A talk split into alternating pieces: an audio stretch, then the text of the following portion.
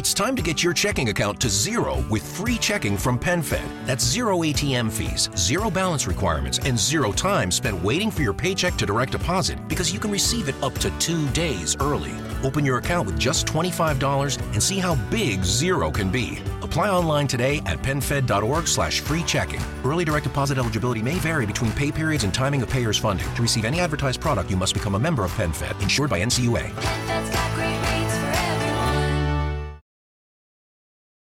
Bene, siamo live, aspettiamo che arrivi qualcuno. Marilu, mi raccomando, microfono acceso e spento. Eh? Ok. Ora ce l'hai spento, mano sul microfono. Aspettiamo ancora un attimino. Allora, bene, abbiamo già due persone. Chi è presente alla live per piacere se ci dà una mano e ci dice se si sente, se si vede. Ciao a tutti. Chi, è, chi c'è? Dai, fatevi vedere. Sette, sette persone. Otto persone, si sente? Cosa dite? Sentite bene? Vedete bene? Mm, nessuno che si manifesta, nove persone. 10, stiamo salendo, bene. Abbiamo... Ciao Riccardo, oh mi spiace per questo giorno, poi ci, ci dirai meglio. Eh, ok, Riccardo si sente bene? Cosa dici? Vedi bene? Senti bene? Ok, grazie Cinzia, ciao Cinzia. Ancora un attimino, siamo già in 16. Ciao Edoardo, grazie di essere qua. Bene, eh, direi che potremmo già iniziare. E inizio introducendo un po' l'argomento della serata. allora, bene, siamo in 25, stiamo salendo. Questa sera parliamo di una cosa, e, e, insomma è sabato, sabato sera, mi faceva piacere fare qualcosa con eh, Marilu, che è mia moglie, forse chi mi segue inizia un po' a conoscerla, e mh, poi lei si presenterà un pochino meglio. Quello di cui vorrei parlare stasera, che parleremo insieme a Marilu, sarà una, un tema un po' curioso forse per la psichiatria, ma in realtà vi spiegherò perché mi è venuto in mente, cioè parleremo della paura dell'anestesia. In realtà quello che ci sta dietro a questa domanda eh, ciao Bristol intanto, ciao Giulia, ciao a tutti insomma. Eh, ho iniziato a pensare a questo tema e l'ho proposto poi a Marilu per una ragione molto semplice. Eh, nei giorni scorsi è venuto da me un, un, paziente molto molto molto spaventato per un intervento chirurgico, ma in realtà non era tanto l'intervento chirurgico a spaventarlo quanto proprio la procedura dell'anestesia. In sintesi, questa persona ha dovuto rimandare questo intervento e ci, ci dovremmo lavorare, ecco, quindi è una situazione che a, che a, me ha colpito perché comunque questa persona ha bisogno, non ha un bisogno per carità drammatico e urgente per fortuna, ma ha bisogno di fare un intervento chirurgico e la paura dell'anestesia ha proprio bloccato che nel suo caso è molto importante.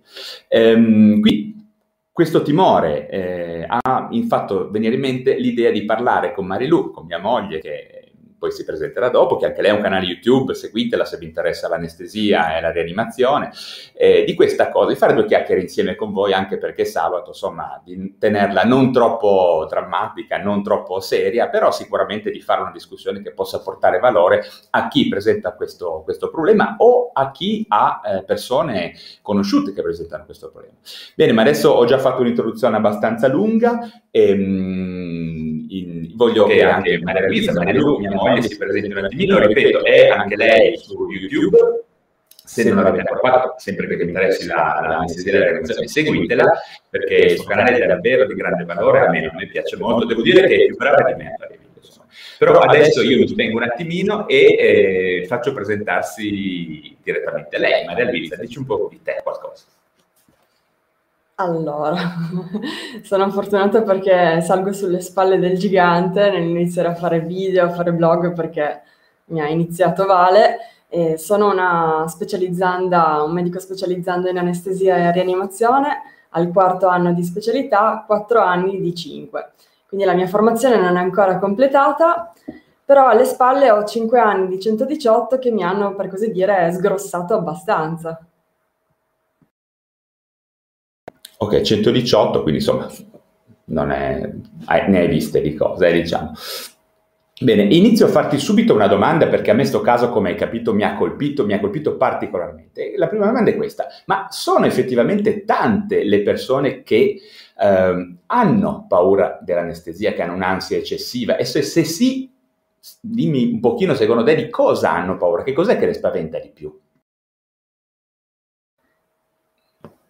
Un pochettino d'ansia ce l'hanno tutti ed è ragionevole, è giusto che sia così, che ci sia una scala di, di ansia, una, una gradazione di, di grigio nell'ansia tra persone che ne hanno pochissima, ok, che sono molto tranquilli nell'affrontare procedure di anestesia e di chirurgia e poi probabilmente all'estremo ci sono pazienti come quello che hai descritto tu in cui la situazione invalidante fa ritardare delle procedure o una, o una chirurgia che è necessaria, in generale non si intraprende se non c'è un rapporto rischio-beneficio.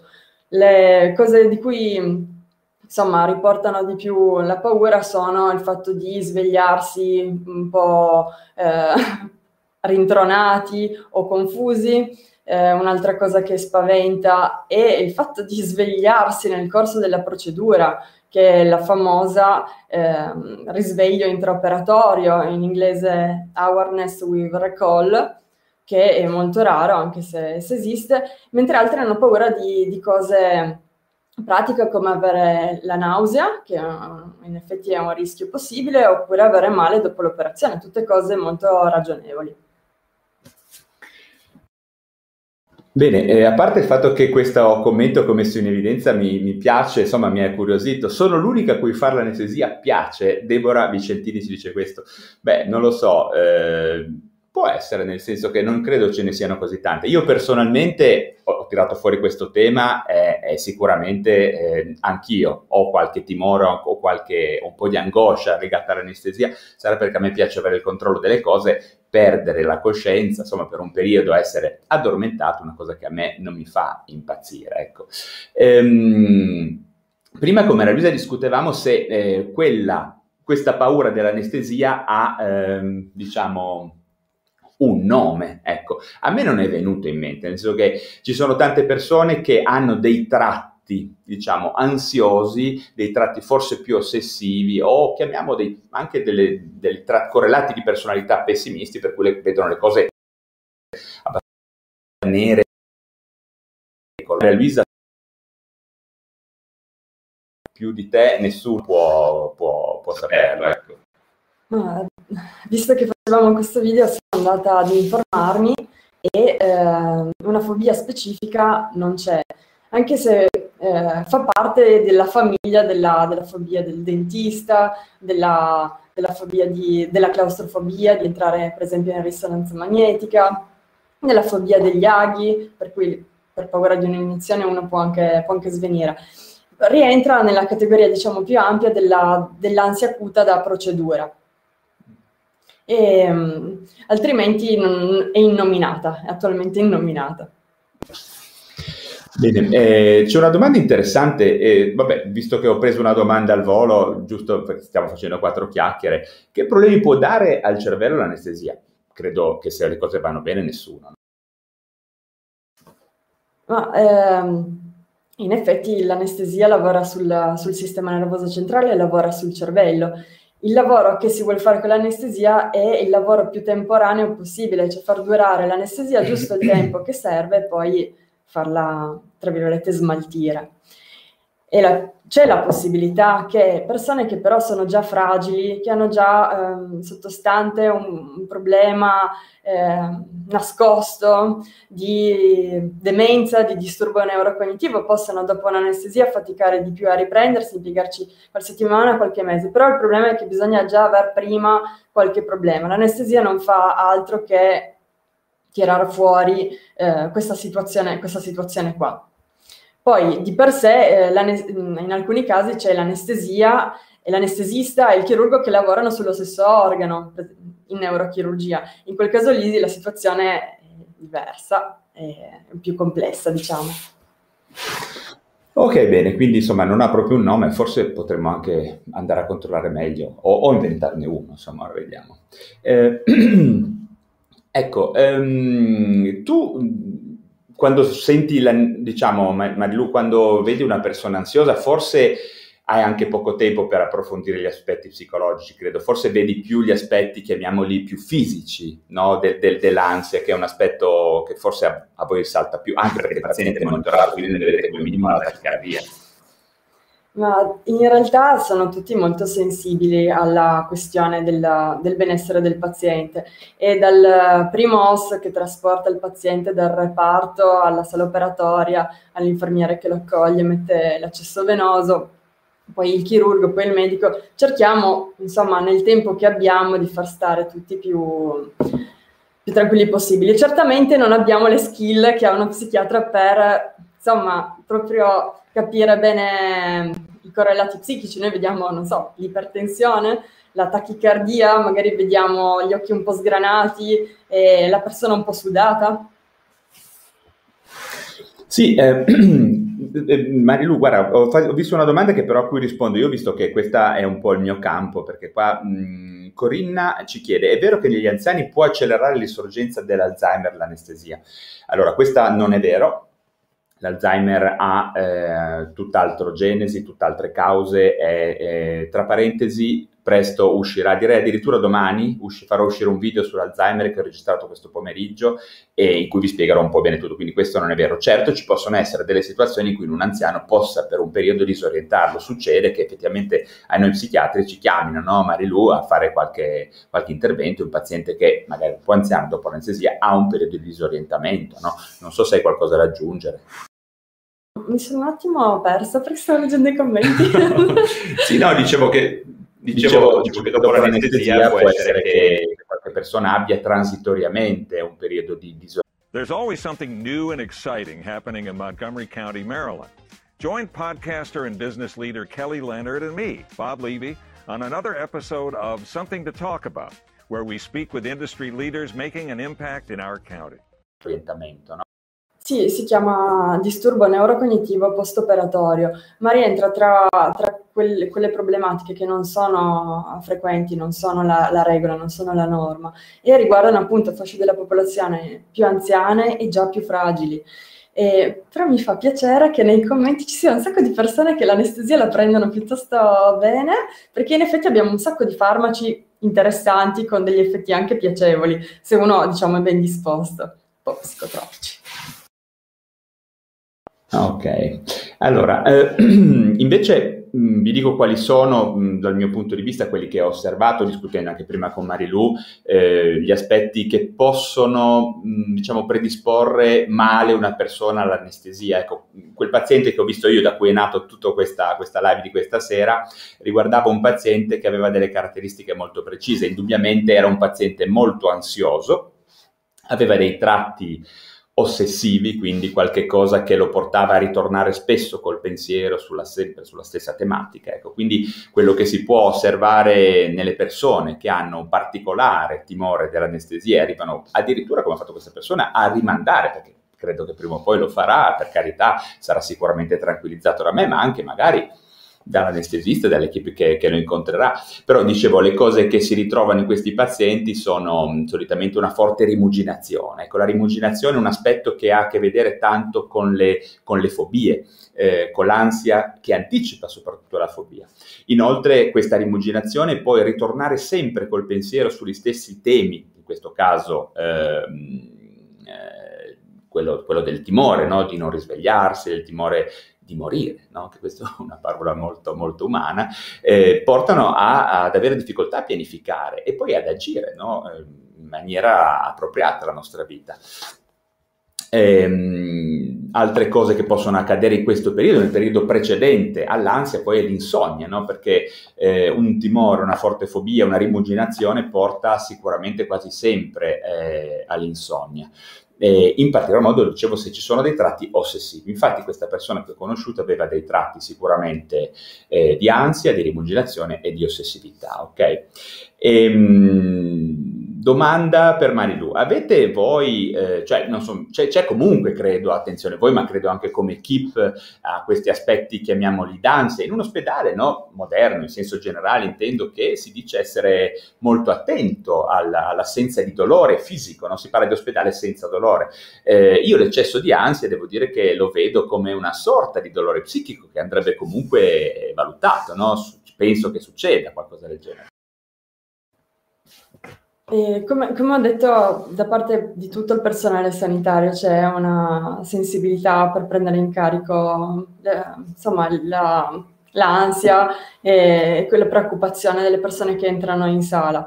Almeno io vedo veramente molta, molto lavoro interpersonale, anche se non, non, ci formano in realtà su questo aspetto, non particolarmente. Eh, ci sono dei questionari specifici e uno si chiama eh, Amsterdam Preoperative Anxiety and Information Test, in cui eh, gli argomenti, gli item che si chiedono al paziente è se, eh, se ha paura della procedura, se rimugina, come ha detto Valerio, sulla procedura, quello è molto, molto importante, se vuole avere più informazioni su, sulla procedura. In realtà noi non forniamo questo questionario, che a parte che è molto rapido, ma sono domande che, che facciamo. In genere chiediamo come si sentono e se vogliono sapere di più, perché comunque anche l'informazione che si dà, il consenso informato alla procedura, il consenso informato all'anestesia, e comunque è, è, mediato, tarato su quella persona. Se la persona dice no, basta, grazie, non voglio più sapere niente, no? Eh, oppure lo vuole sapere in un certo modo, noi veniamo incontro, ecco. Mari, senti, ti chiedo, c'è una piccola domanda interessante che forse puoi rispondergli velocemente, se è quella che ha fatto Giulia. Che differenza c'è tra anestesia generale e la sedazione che hai fatto ad esempio durante la gastroscopia?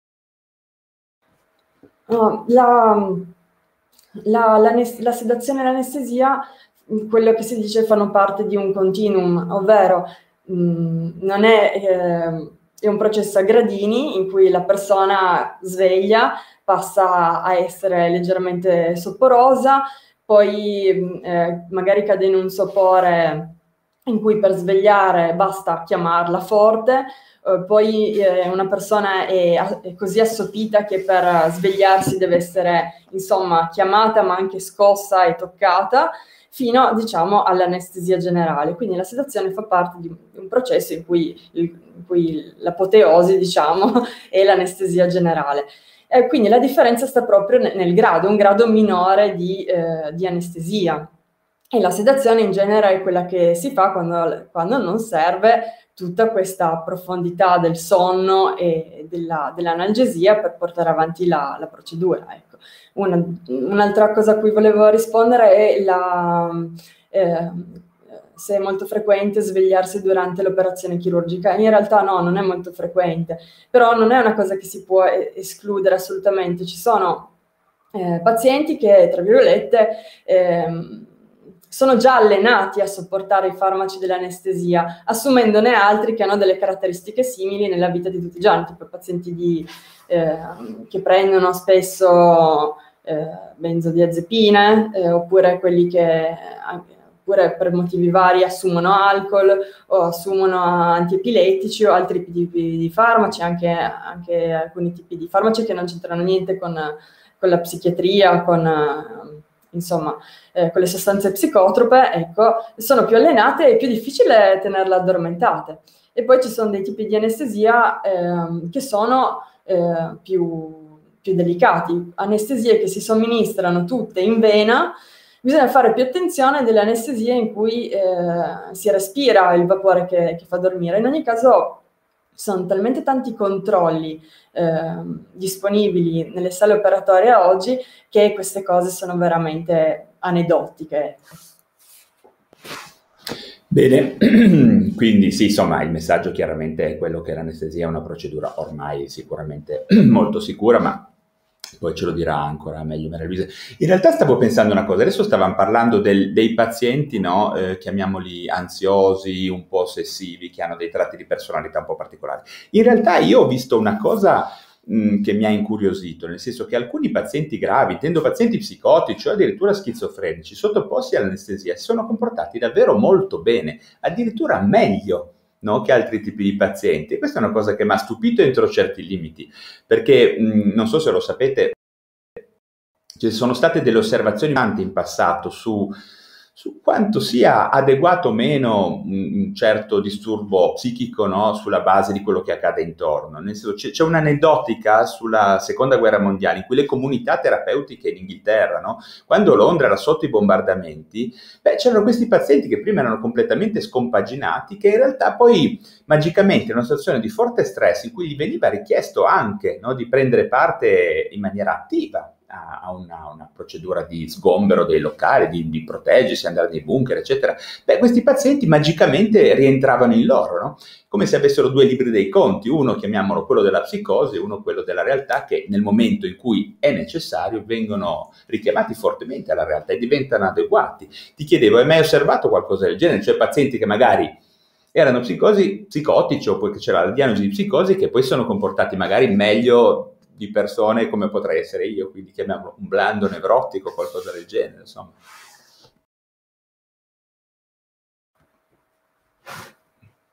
Di, di, esperienza non ne ho ancora così, così tante, di pazienti devo ancora, devo ancora vederne per, per, farmi un'idea.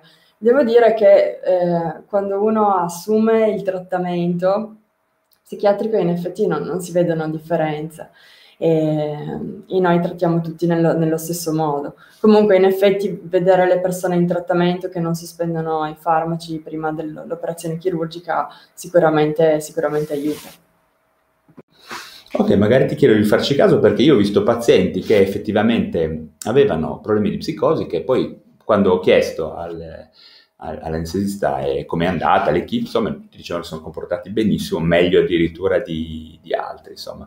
Vediamo un po' qualche domanda ancora, ce n'è una, ecco, magari questa qua, giusto perché, visto che ci sei, ti sfruttiamo Marilu, nel senso, ma quando si è sotto anestesia si viene intubati come si vede nei film o no? Esiste un'anestesia che viene data con la maschera o solo in vena? Ehm, L'anestesia è un, è un campo molto, molto, vasto, esistono anestesie di, di diversi tipi.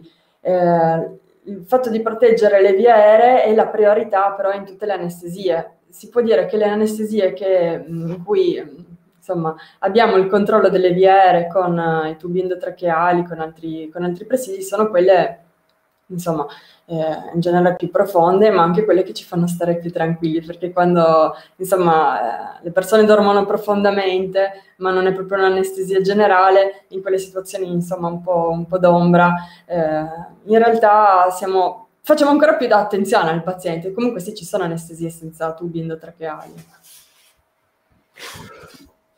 Ok. C'è una domanda a cui forse eh, posso, posso, dare una risposta io. Vorrete spiegare cosa succede durante l'anestesia totale? Questa è, è, una domanda interessante, ha a che vedere col funzionamento del cervello.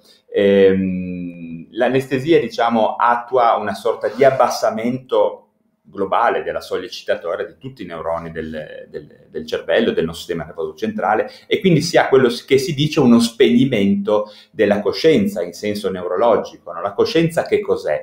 È il fatto che noi abbiamo degli input dall'esterno, quindi tramite gli organi di senso che possono essere elaborabili e noi diamo degli input verso l'esterno. La coscienza neurologica è lo stato di veglia quando noi siamo svegli, tanto per intenderci. No?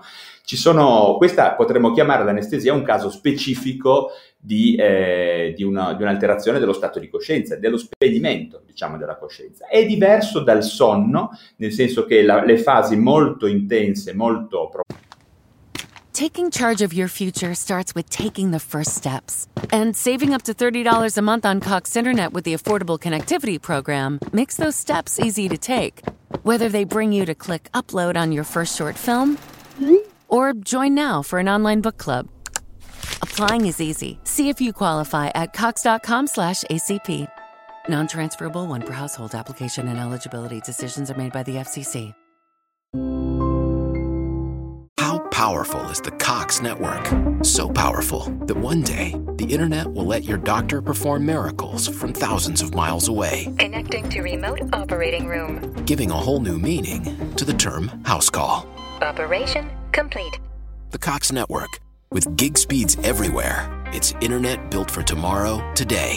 Cox, bringing us closer. In Cox serviceable areas, speeds vary and are not guaranteed. Cox terms apply, other restrictions may apply. Fonte dell'anestesia sono fasi in cui non si ha, si ha, si ha una, un'attività eh, diciamo elettroencefalografica molto molto bassa, addirittura inferiore a quella, del, a quella del sonno, in cui le persone diciamo non sognano e non hanno attività, chiamiamola cerebrale.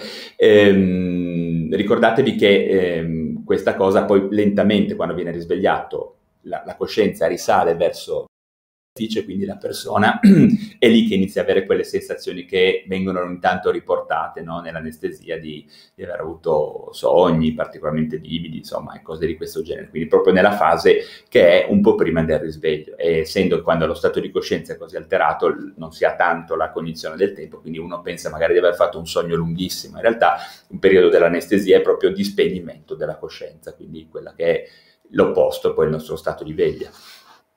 Ecco, allora, ehm, stavo pensando anche che, per, per, andare avanti con il nostro discorso e per ritornare un po' in ambito psichiatrico, che la, ehm, forse voi anestesisti, insomma, voi se avete pratica, poi in fin dei conti il vostro punto è quello di arrivare eh, a portare la procedura a termine nella maniera più sicura e efficiente, quindi che il paziente non abbia nessun tipo di sofferenza, che vada a avere l'intervento, quindi avete un aspetto anche molto pratico. Però stavo, ti volevo portare un po' così alla tua attenzione, no? una riflessione che può essere quella del fatto di affidarsi no, a qualcuno. Io quando penso, e io sono un medico e poi so, sono anche tuo marito, quindi ho, ho, ho, ho, assoluta fiducia per carità, però l'idea pensa quella di una persona che viene in ospedale già un po' sotto stress rispetto a un intervento e, e, poi si trova a doversi fidare, o meglio ad affidare completamente a una persona che magari ha conosciuto proprio da, il giorno prima, no? da, da, poche ore, e quindi affida veramente nelle sue mani la vita. È un gesto da una parte difficile no? da, insomma, da portare avanti lato paziente, ma anche meraviglioso se ci pensi da parte vostra, cioè voi avete veramente nelle mani la vita della persona. Questa è una cosa che a me personalmente darebbe un po' di di, insomma, di preoccupazione, ecco, eh, mi farebbe piacere sapere tu come la vivi questa cosa, ma proprio a livello personale, eh, si fa per parlare. In effetti ogni tanto penso che sia davvero troppo, cioè se ci penso bene come sensazione, effettivamente è, è, no, è notevole, perché uno sospende funzioni vitali del paziente, ma principalmente il respiro, per eh, permettere al chirurgo di, di, fare la sua operazione chirurgica, la procedura che serve al paziente. Però è, così, l'anestesia nasce come una branca della, della, chirurgia, c'erano dei chirurghi che ad un certo punto si sono accorti che non potevano operare al meglio i pazienti se non si occupavano del loro dolore, del, insomma della loro coscienza e così... Ehm, credo che fosse il 48, 1948, in Italia nasce la scuola di, di anestesia e rianimazione, che quindi è molto giovane. E, e, non so qual è la prima donna che ha fatto anestesia e rianimazione, tra l'altro, però se ci pensiamo sono solo 60 anni di, di, di storia. Sì, adesso che mi dici questo mi viene in mente una cosa che tutti... Eh, insomma, parlano male no, della psichiatria in passato, che ha fatto cose brutte, eccetera, terribili, insomma, per carità è vero, eh, io sono il primo a dirlo che in passato la psichiatria ha, ha, dovuto mettere a posto tante problematiche etiche, ma problematiche anche di metodo, nel senso che all'inizio si usavano metodi che non erano eh, adeguati a far stare bene le persone. D'altra parte però mi viene in mente cosa succedeva, insomma, se uno a inizio secolo aveva una gamba in cancrena e dovevano amputargliela, insomma, senza l'anestesia non so se uno preferisse farsi un mese in un ospedale psichiatrico o farsi tagliare da sveglio una gamba, ecco, non so, credo che questo aspetto non sia da poco, no? Cosa ne pensi? Eh, penso che la, la, cultura del dolore comunque sia cambiata, nel senso che faceva parte della vita delle persone eh, solo poco tempo fa, era un corollario dell'atto, dell'atto chirurgico, adesso eh, è proprio legge italiana che il dolore debba essere trattato, debba essere eh, valutato e trattato. Allora, eh, c'è una domanda a cui rispondo, quante pro- e ne abbiamo un po' parlato anche prima, eh, comunque lo ripeto, quanto è probabile che un'anestesia generale possa determinare uno scompenso psichiatrico nella fase del risveglio? Allora, c'è questa probabilità, ma prevalentemente in persone più anziane o in persone che possono avere qualche genere di sofferenza psichica. Ecco, devo dire, ma magari maggiormente può essere ritardo mentale, ho visto persone affette da autismo avere dei problemi di questo genere, ma più forse per il contesto emotivo che sta intorno all'intervento chirurgico. Devo dire che francamente eh, pazienti gravi psichiatrici che siano scompensati per anestesia a me non ne vengono in mente, eppure ho accompagnato molte persone, diciamo, al, al, a fare degli interventi chirurgici. Succede sicuramente questo Marilu, credo che anche tu mi dai ragione, in, qualche paziente anziano che possa avere o mh, insomma dopo l'intervento chirurgico, quindi dopo l'anestesia prevalentemente, se si sta parlando di, neuro, di un intervento che non sia neurochirurgico, possa avere magari un periodo di disorientamento, magari proprio di delirium, non so, c'è qualcosa da aggiungere. Tutta, tutta l'esperienza dell'ospedale di essere fuori, fuori casa che non, che non aiuta, nel senso che sicuramente eh, l'anestesia, la chirurgia eh, perturbano l'omeostasi di un paziente. La chirurgia per forza induce un qualche tipo di stato infiammatorio perché si tratta comunque di incidere i tessuti, di manipolarli e l'anestesia si somministrano insomma, farmaci per, per, sulla coscienza, però è proprio l'ospedale in sé, eh, l'esperienza di essere fuori casa, lontano dai propri parenti, con ritmi eh, imposti dall'esterno e diversi dai propri, che, che dà un colpo notevole a, a, alle persone più, più, anziane, più fragili. Eh, quello Bene, allora, stavo pensando adesso di farti un pochino io la domanda che non sta uscendo, ma che forse un po' tutti hanno nella testa, ma in sintesi, le persone che fanno un intervento chirurgico fanno bene ad aver paura? La risposta io la so, ma dirla anche tu alle persone che ci seguono in modo tale, insomma, anche un po' da, da tranquillizzarle, ecco, insomma. La, allora, la, si paragona spesso l'anestesia a un volo aereo con uh, il momento dell'addormentamento che è eh, sostanzialmente, eh, come si dice? Quando l'aereo sale, il decollo, e poi al risveglio che è l'atterraggio e con tutto il contorno di fare le, le checklist, di controllare che tutto vada bene, che tutto sia, sia in ordine e un aereo che ha veramente tanti comandi adesso, appunto da quando è nata l'anestesia, adesso la, la quantità di, la possibilità di monitoraggio e la cultura è veramente aumentata a dismisura, ci sono monitoraggi per capire la profondità dell'anestesia, per capire eh, l'intensità del, del, blocco muscolare dato dai curari, sono, c'è il controllo della pressione, una volta chi ha iniziato a fare l'anestesia prendeva la pressione con lo sfigmomanometro ogni tanto, ci sono i saturimetri, nel senso si può vedere quanto ossigeno c'è continuamente, sempre. Ok, non è che bisogna alzare il telino e vedere se il paziente è diventato, diventato blu. Insomma, l'anestesia è diventato un aereo pieno di controlli. Sicuramente il rischio zero non, non esiste, ma sicuramente fare l'anestesia per è un rapporto rischio-beneficio sempre a favore del beneficio di trattare la patologia di base.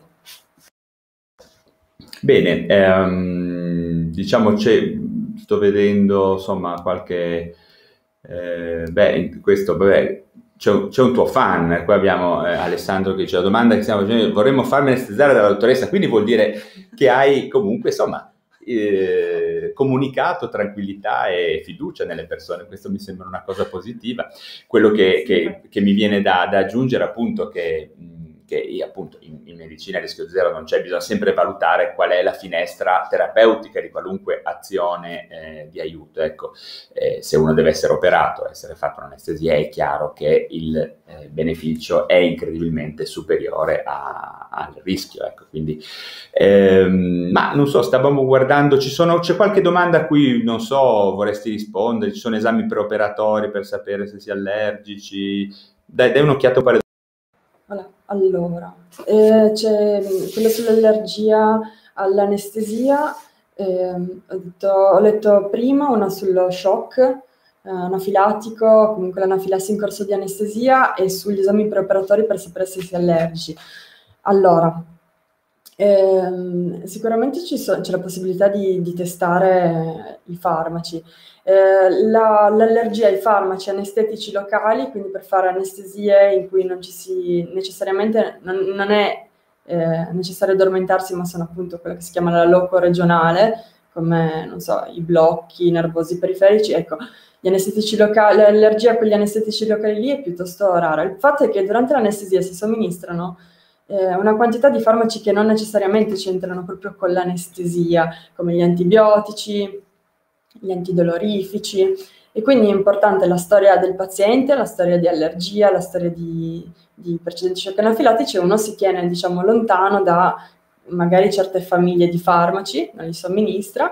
E l'altra cosa è che in genere facciamo attenzione a fare i farmaci in, e, e, a vedere l'effetto che fanno, nel senso che quando facciamo l'antibiotico in genere facciamo attenzione di avere sott'occhio il paziente.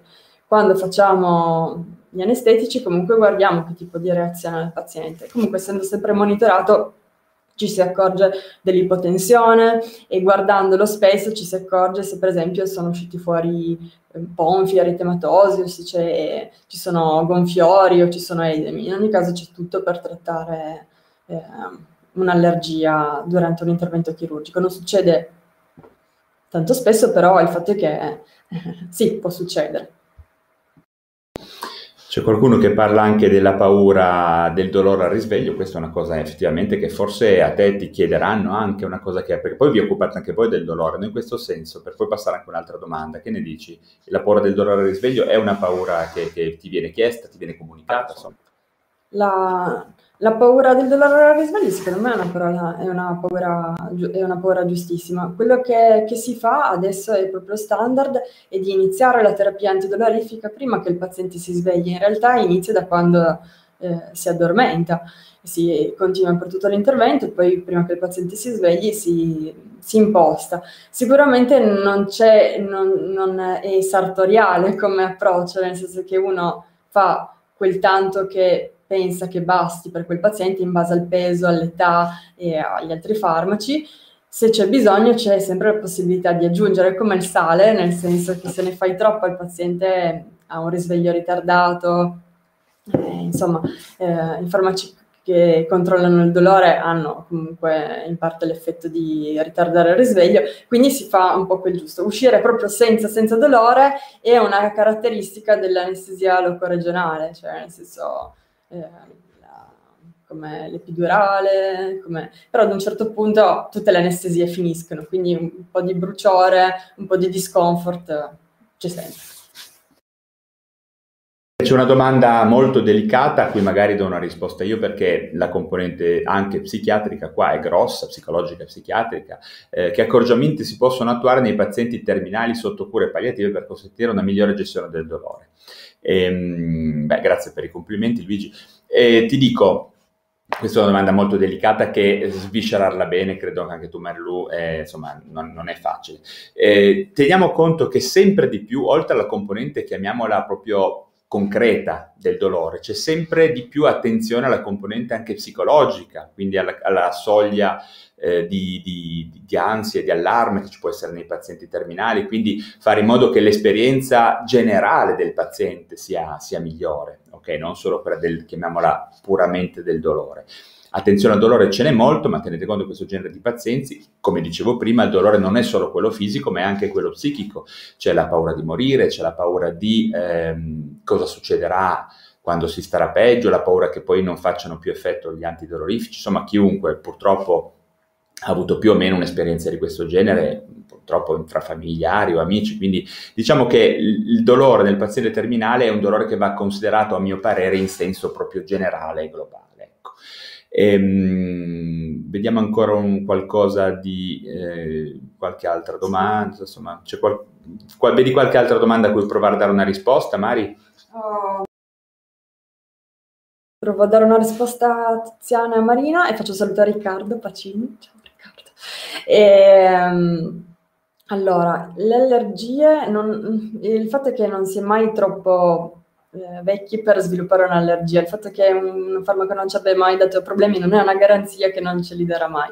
E questo tiene alta la soglia d'attenzione la nostra soglia di attenzione nel fare le cose, nel somministrare i farmaci e vedere l'effetto che fanno. Invece la domanda sul consenso informato, ovvero perché c'è una legge che dice che il paziente deve dare un consenso e prendersi la responsabilità di comandare l'anestesia, in realtà ehm, tutto quello che si fa in ospedale adesso è sottoposto a, a, al, al consenso, il paziente deve essere d'accordo e una garanzia per il paziente che sia d'accordo, il consenso ci deve essere, ci deve essere sempre. Il consenso che cerchiamo di, di, di farci dare a, a fare cose in, innaturali, come far addormentare le persone che sono sveglie o, o fare operazioni chirurgiche che insomma non potrebbero essere fatte altrimenti, eh, dipende da, eh, dall'informazione che ha il paziente. Si dirà al paziente cosa succede cosa succederà probabilmente e cosa può succedere più raramente, anche le cose non necessariamente ordinarie, non necessariamente comuni e non necessariamente positive. Quelle cose lì ci sono e uno deve sapere che ci sono. Bene, ancora una domanda a cui posso dare una risposta io invece. una, tu magari dai un'occhiata Mari se ci sono altre domande che possono essere interessanti, in un'estesia sedazione profonda ho perso un po' di memoria, poi l'ho recuperata, è la plasticità cerebrale che ha aggiustato la cosa oppure? Bene, allora eh, Marina, i farmaci che si utilizzano per l'anestesia sono farmaci che hanno delle caratteristiche comunque che possono essere assimilate per questo aspetto specifico alle benzodiazepine, cioè sono farmaci che hanno quasi sempre un'azione di ehm, compromissione della memoria retroanterograda transitoria e non illimitata, diciamo intorno all'evento in cui vengono somministrati, al momento in cui vengono somministrati. Quindi è normale averci un po' di alterazione della memoria, un po' di perdita della memoria, magari uno si ricorda addirittura che era in ospedale o cose di questo genere, poi la, la, la memoria si eh, ripristina non per una questione di neuroplasticità, che in realtà è un procedimento molto più lungo, richiede interventi anche di eh, ormonali locali del cervello che si deve riaggiustare in qualche maniera, ma questo è un discorso lungo, ma che oggi ne ho già parlato anche su, sia sul mio blog che su, sui miei canali, sul podcast, eccetera che cos'è la neuroplasticità, magari in effetti mi ha dato una buona idea, ne riparlerò. In ogni caso, in questo caso qua è un effetto collaterale abbastanza semplice e banale che nella maggior parte dei casi, come è accaduto a te, si rimette in sesto per, mh, diciamo, meccaniche molto più rapide e veloci che quella della neuroplasticità. Eh, c'è qualcos'altro che hai visto che potrebbe essere interessante, insomma, senza scendere in casi poi personali, perché... Eh, insomma, eh, direi di, di, di, fermarci, ma non Io so. Quello, quello che posso dire in generale, quello, quello che posso dire in generale riguardo uh, all'argomento che a me piacerebbe avere, eh, più competenze relazionali, avere insomma il background che hai avuto tu di formazione per stare accanto alle persone eh, che hanno paura, che hanno ansia. E, secondo me sarebbe una bella collaborazione. Sì, diciamo che la cosa che, che, dico sempre io è una cosa curiosa perché mh, se non avessi te vicino che sei anestesista, cioè che stai diventando, insomma, che stai facendo la scuola per diventare anestesista, non avrei mai pensato da quello che mi racconti quanto in realtà spazio di intervento relazionale c'è anche nel lavoro dell'anestesista, che se ci pensi è uno che spegne la coscienza, no? psichi- è un po' l'opposto dello psichiatra se andiamo a vedere, anche se ha degli aspetti di di, di, di similitudine, magari per i farmaci che usiamo in alcuni casi, eccetera. D'altra parte vedo che eh, ai medici raramente si insegna a comunicare, nel senso, non so, chiedo anche un po' alle persone che ci seguono, e non è infrequente trovare persone che non abbiano, diciamo, le qualità comunicative adeguate per fare o il medico, l'infermiera, addirittura anche lo psicologo, che in teoria uno immagina che sia no, una, una, una, professione ad alto valore comunicativo. Io credo che questo avvenga per una ragione semplice, che nessuno dalle elementari fino al più alto grado di studio ci insegna a comunicare in qualche maniera, no? Perché un conto è sapere le teorie psicologiche, psichiatriche, un conto poi è sapere declinare nella relazione con gli altri. Questo non ci viene spiegato, questo è quello. Poi è vero, sono persone particolarmente delicate e carine come Marilu che hanno magari la capacità di di, di tranquillizzare no? a livello anche, chiamiamolo epidermico, di pelle, però non tutti siamo fatti così, no? alcune persone questa qualità ce la possono avere, altri invece devono, eh, devono guadagnarsela, ecco. Eh, e questo non è, non è, una cosa, è una cosa che a me non piace della nostra facoltà di medicina, cioè dovremmo puntare molto di più sull'aspetto comunicativo, perché essere medici, non solo gli psichiatri, ma tutti dovremmo essere molto più bravi a comunicare, a essere empatici con i pazienti, non si è mai abbastanza, ecco, in questo senso.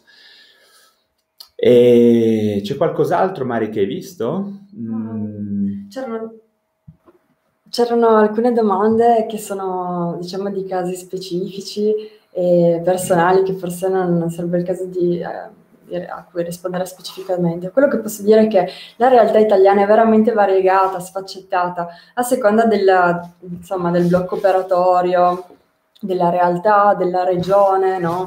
della scuola di anestesia. Le cose possono, possono, essere molto diverse. Quello che posso dire è che il, in genere eh, il posto dove si fa l'anestesia proprio in sala operatoria, nel senso che il posto più sicuro dove farla, okay? dove, dove, dormire, dove mettere un tubo endotracheale, ventilare il paziente è proprio dentro la sala, quindi in generale non ci si arriva già in anestesia generale, ecco. L'anestesia generale si fa in sala. E l'altra cosa che posso, che posso dire è che il risveglio dell'anestesia generale è un momento di, di transizione, un po' come rinascere, no? Torna, tornare al mondo. È un momento in cui le cose non sono chiare, come quando si passa dal, ci si sveglia da, da, un, da, un, sonno fisiologico. Ogni tanto non si sa bene dove sia. Infatti una fase di risveglio viene chiamata anche una fase di delirium, è una fase codificata in cui, insomma, la situazione è un po' in, in evoluzione, magari quello che hanno provato alcune persone, ok, è perfettamente normale. Sicuramente magari non è particolarmente piacevole, però è normale. Bene, sì, non posso non salutare Max, il mio amico, insomma, di infanzia. Ciao Max, è piacere per me che sei qua a sentirci, è una persona a cui voglio molto bene. E, bene, Mari, sentimi, eh, è sabato, è passato un tre quarto d'ora abbondanti, insomma, direi che potremmo andarci a fare da mangiare. Io ti devo ringraziare, anzi ti ringrazio direttamente. No, per questa, per, questa, per questa, tua collaborazione. Io direi di salutare tutti eh? e, e, ci vediamo nelle prossime live. Ecco, vi anticipo già una cosa ehm, importante, noi faremo un'altra live, io farò un'altra live con eh, il professor Giampaolo Guelfi sul colloquio motivazionale mercoledì prossimo. Eh, alle ore 18 è una cosa molto molto ehm, interessante, eh, venite a sentirci perché il professor Giampaolo Guelfi è il massimo esperto italiano sul colloquio motivazionale, un grande esperto sulle dipendenze, quindi vi do l'appuntamento già per mercoledì prossimo alle ore 18 e poi venerdì, se tutto va bene, ci vediamo io e Gennaro Romagnoli, famoso psicologo insomma che c'è sul web, per fare una bella chiacchierata sui rapporti tra psicologi e psichiatri. E ci sarà da divertirsi, questo però vi anticiperò mm, meglio nei prossimi giorni. Quindi il prossimo appuntamento per adesso è mercoledì, poi con Giampaolo Guelfi, dipendenza e colloquio motivazionale, venerdì con eh, Gennaro Romagnoli e eh, ovviamente col mio collega Luca Proietti ci si vedrà e vi diremo qualche novità. Eh, avete conosciuto quindi mia moglie per la prima volta, eh, se anche lei ha un canale YouTube, ve lo ripeto, seguitela su Instagram, seguitela su Facebook, seguitela su YouTube, se vi interessa l'anestesia e l'animazione. Direi che vi salutiamo e vi auguriamo buona serata a tutti, ciao e a presto, alla prossima. Powerful is the Cox network? So powerful that one day the internet will let your doctor perform miracles from thousands of miles away. Connecting to remote operating room. Giving a whole new meaning to the term house call. Operation complete. The Cox network. With gig speeds everywhere, it's internet built for tomorrow, today. Cox, bringing us closer. In Cox serviceable areas, speeds vary and are not guaranteed. Cox terms apply, other restrictions may apply.